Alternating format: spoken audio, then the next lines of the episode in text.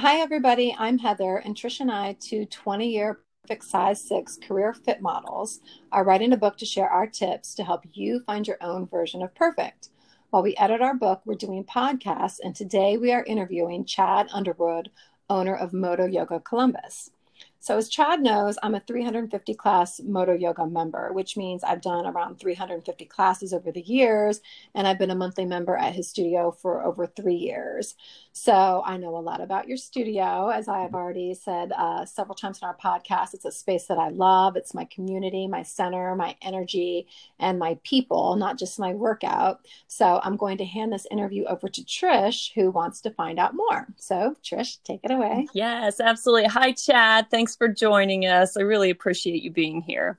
Of course, happy to do it. Yeah. So thanks so much for agreeing to allow us to interview. I'm I'm really looking mm-hmm. forward to it and hearing you share your story and knowledge with our listeners. Uh, so with that with that said, Chad, uh, just let's start off by you sharing a little bit about your story and how you came to love yoga and why you decided to turn that passion into a business. Yeah, um, you know, I'll, I'll try to condense it down. It's it's a pretty long process of how I how I went from a, a, a, law student to owning a yoga studio. But um, you know, the to to try to make a long story short, you know, I, I came and took my first yoga class at Emoto in 2013. Um, it was like January 2013. Um, prior to that, I had graduated from law school in 2011. I took a job um, with the Air Force out at Wright Patterson Air Force Base. I had helped, you know, prior to the time of taking my first yoga class, I had helped start another business. So I knew I really liked entrepreneurship. Um, I was an adjunct professor at the University of Dayton teaching an ethics class. So I knew I liked to, to, to teach. And I was just trying to figure out like where I wanted to go with my life. I, I knew I wasn't happy in the job I was doing. Um, I was commuting three hours a day, sitting behind a desk for eight hours a day, um, and knew I needed to make some changes. And I had never found a workout that I really enjoyed. I I hated lifting weights. I I never could get over running as punishment. um, you know, that was I mean that was like this the the big thing for me. So I was like constantly seeking something out. And at that time, I was trying to get in shape for um, a wedding, and I took my first hot yoga class. And to be honest, I completely hated it. I, you know, I was in big baggy clothes. I was pretty overweight at the time you know, it's a hundred degree room. You're sweating all over the place. I tried to go in a downward facing dog. My shirt like drips all over my head. really uncomfortable experience. Um, but the next day I felt amazing. And it was the first workout that I ever found where when I was done, I felt better than when I started. And I thought that was really cool. I knew I got a great workout. I knew my body had been worked, but I felt leaving reinvigorated, ready to take on whatever came, you know, next. And mm-hmm so after that first year, I ended up taking 180 classes. That oh my year. gosh, um, wow, so it was, it was, pretty addicting. I, I, you know, I I got into, and I'm not I'm not in amazing shape. I never have been. You know, I like to say I'm I'm still just a regular guy. I like to drink beer and you know go out to eat with friends, and you know I I, I don't have what you would consider to be a typical yoga body.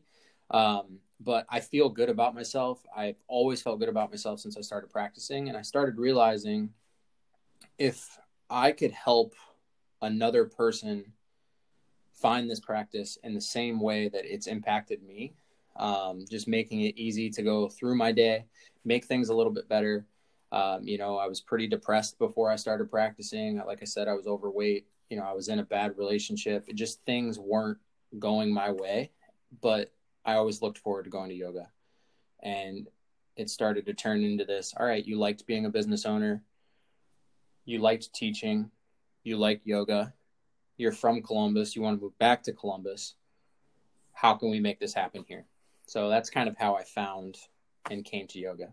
That's an amazing story. And I, I know that feeling well of that feeling of feeling so good after you did the class, you know, or the, even the day after you did the class. That's such an amazing feeling. And I love your studio for that feeling.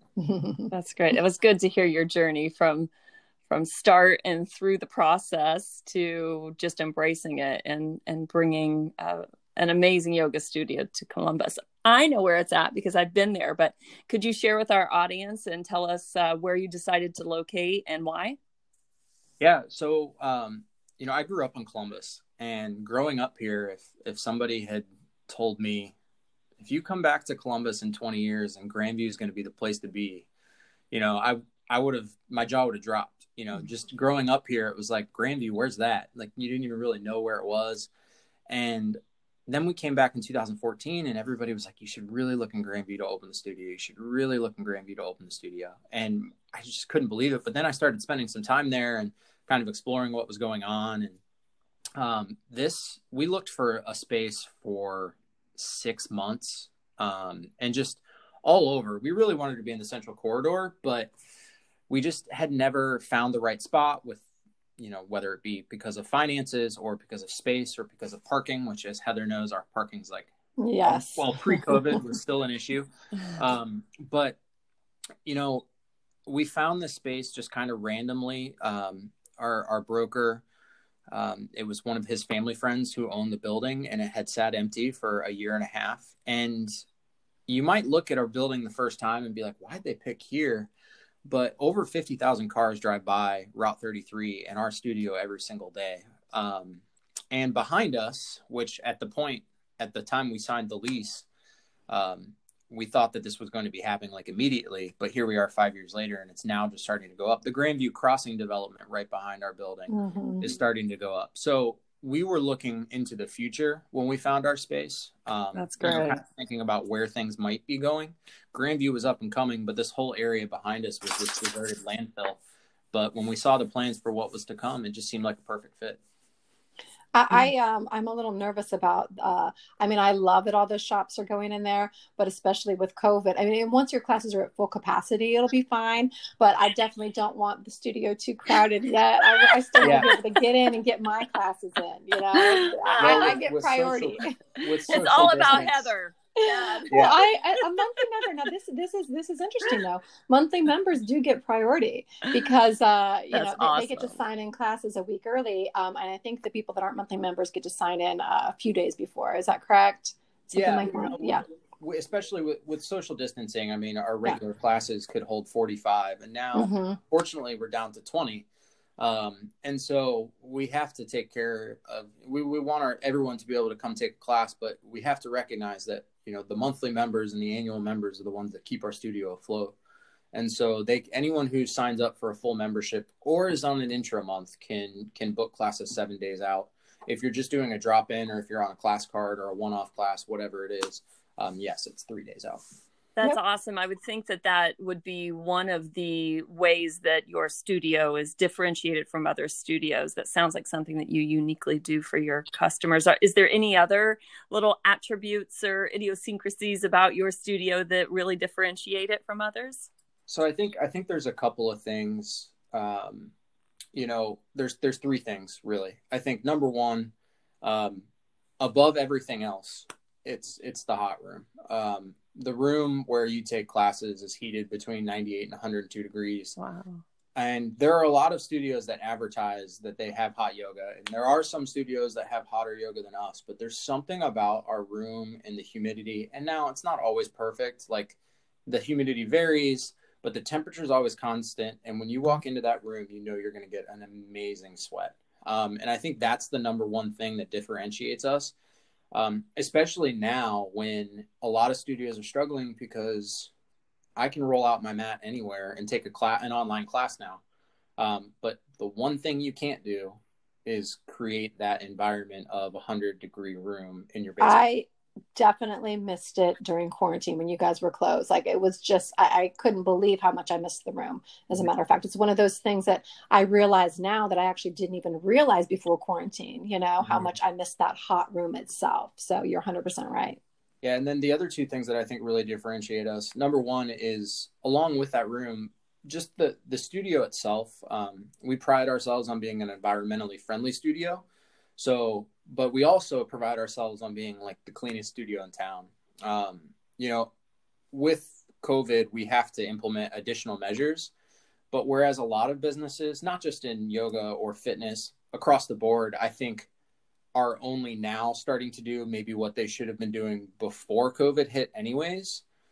When we started going through the checklist of everything that we needed to do to, you know, make sure that our space was safe for our students, we were already doing virtually all of them. Um, so it's the cleanest studio in town. I mean, we have an amazing team of staff. We call them our energy exchangers that, um, you know, they work a two hour shift and they get a complimentary membership, which is a great program because it builds that community.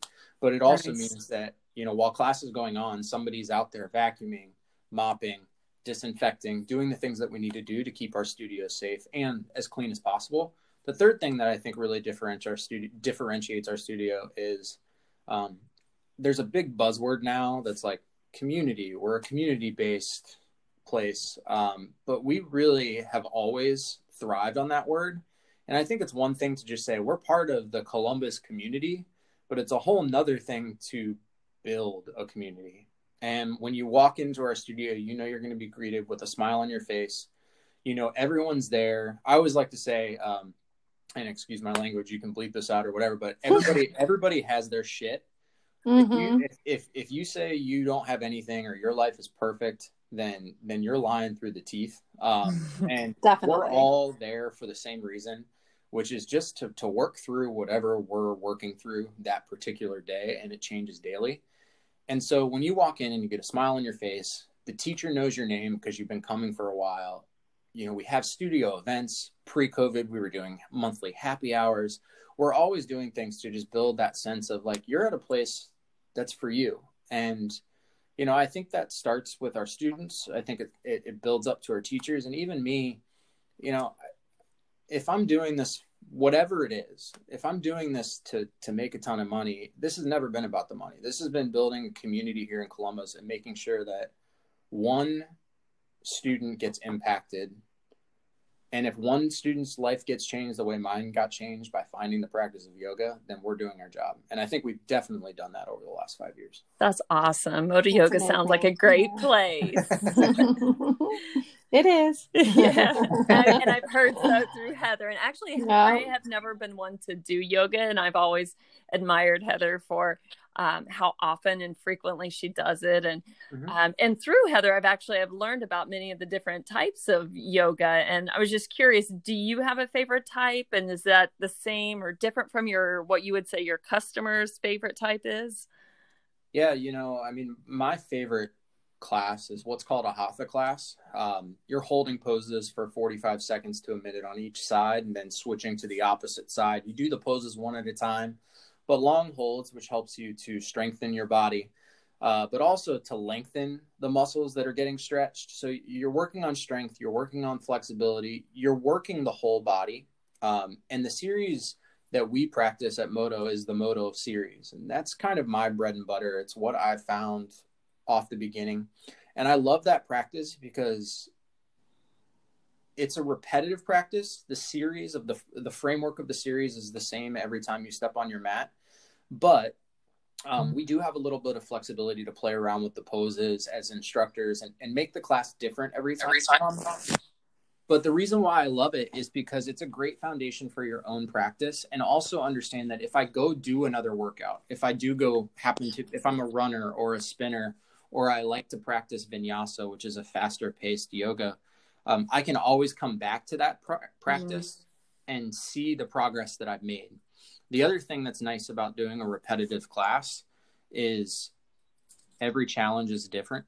Every day is a different opportunity to figure out something that's going on. You know, one day my hips feel great, they feel like they're working fine. I'm like, man, these hip openers are just crushing. You know, and so it's just like they every, you because you know the poses and you're in them all the time. You can truly feel the way that the practice changes your body every single time you step on your mat. Trisha's favorite pose is pigeon pose. Oh, it's my favorite because it's the, the hip opener. challenging. yeah, we're, we're, on video right now. You could see me rolling my eyes. I don't know anyone yeah. whose favorite pose is pigeon pose. I, I, like it. I actually but, do. But you know what? You know, Heather, I listened to the episode that you talked about, and I think you're right that maybe that's not the case when you start, but if if you if your body's screaming at you during a pose, that means that that's the pose you need the most. Um, you need it, yeah. So you know, our favorite poses are probably the places in our body where we're the strongest. So the muscles that we use the most. So we need to start working the other ones to get past whatever roadblocks we right, have. Right. I Definitely. joke that my my my real favorite's the child pose. yeah. Yes. Yes. Most people like shavasana where you just lay on your mat. Yeah, dead body. Yeah, yeah, you can't beat dead body. So before I hand it over to Heather and um, she wants to like wrap up the question mm-hmm. um, before we head out today, I'm curious: Are there any new emerging trends we should know about in yoga? Um, and do you offer them at Modo? So, you know, yoga is something that's been around for thousands of years, and you know, it's it's developed to more of a a fitness based workout. You know, over the past couple of hundred years, but as far as like new trends and emerging things, what you see now is yoga being fused with other mm-hmm. things. So like uh, for example, now you have what they call yoga sculpt classes, where you're doing yoga with light weights. Um, now, I'm I'm not an advocate of doing that in the heated room because I think that there's a possibility of overexerting yourself when you throw weightlifting into a heated environment with yoga. Mm-hmm. But we do offer them normally in our non-heated space. We're not currently offering classes in our non-heated space.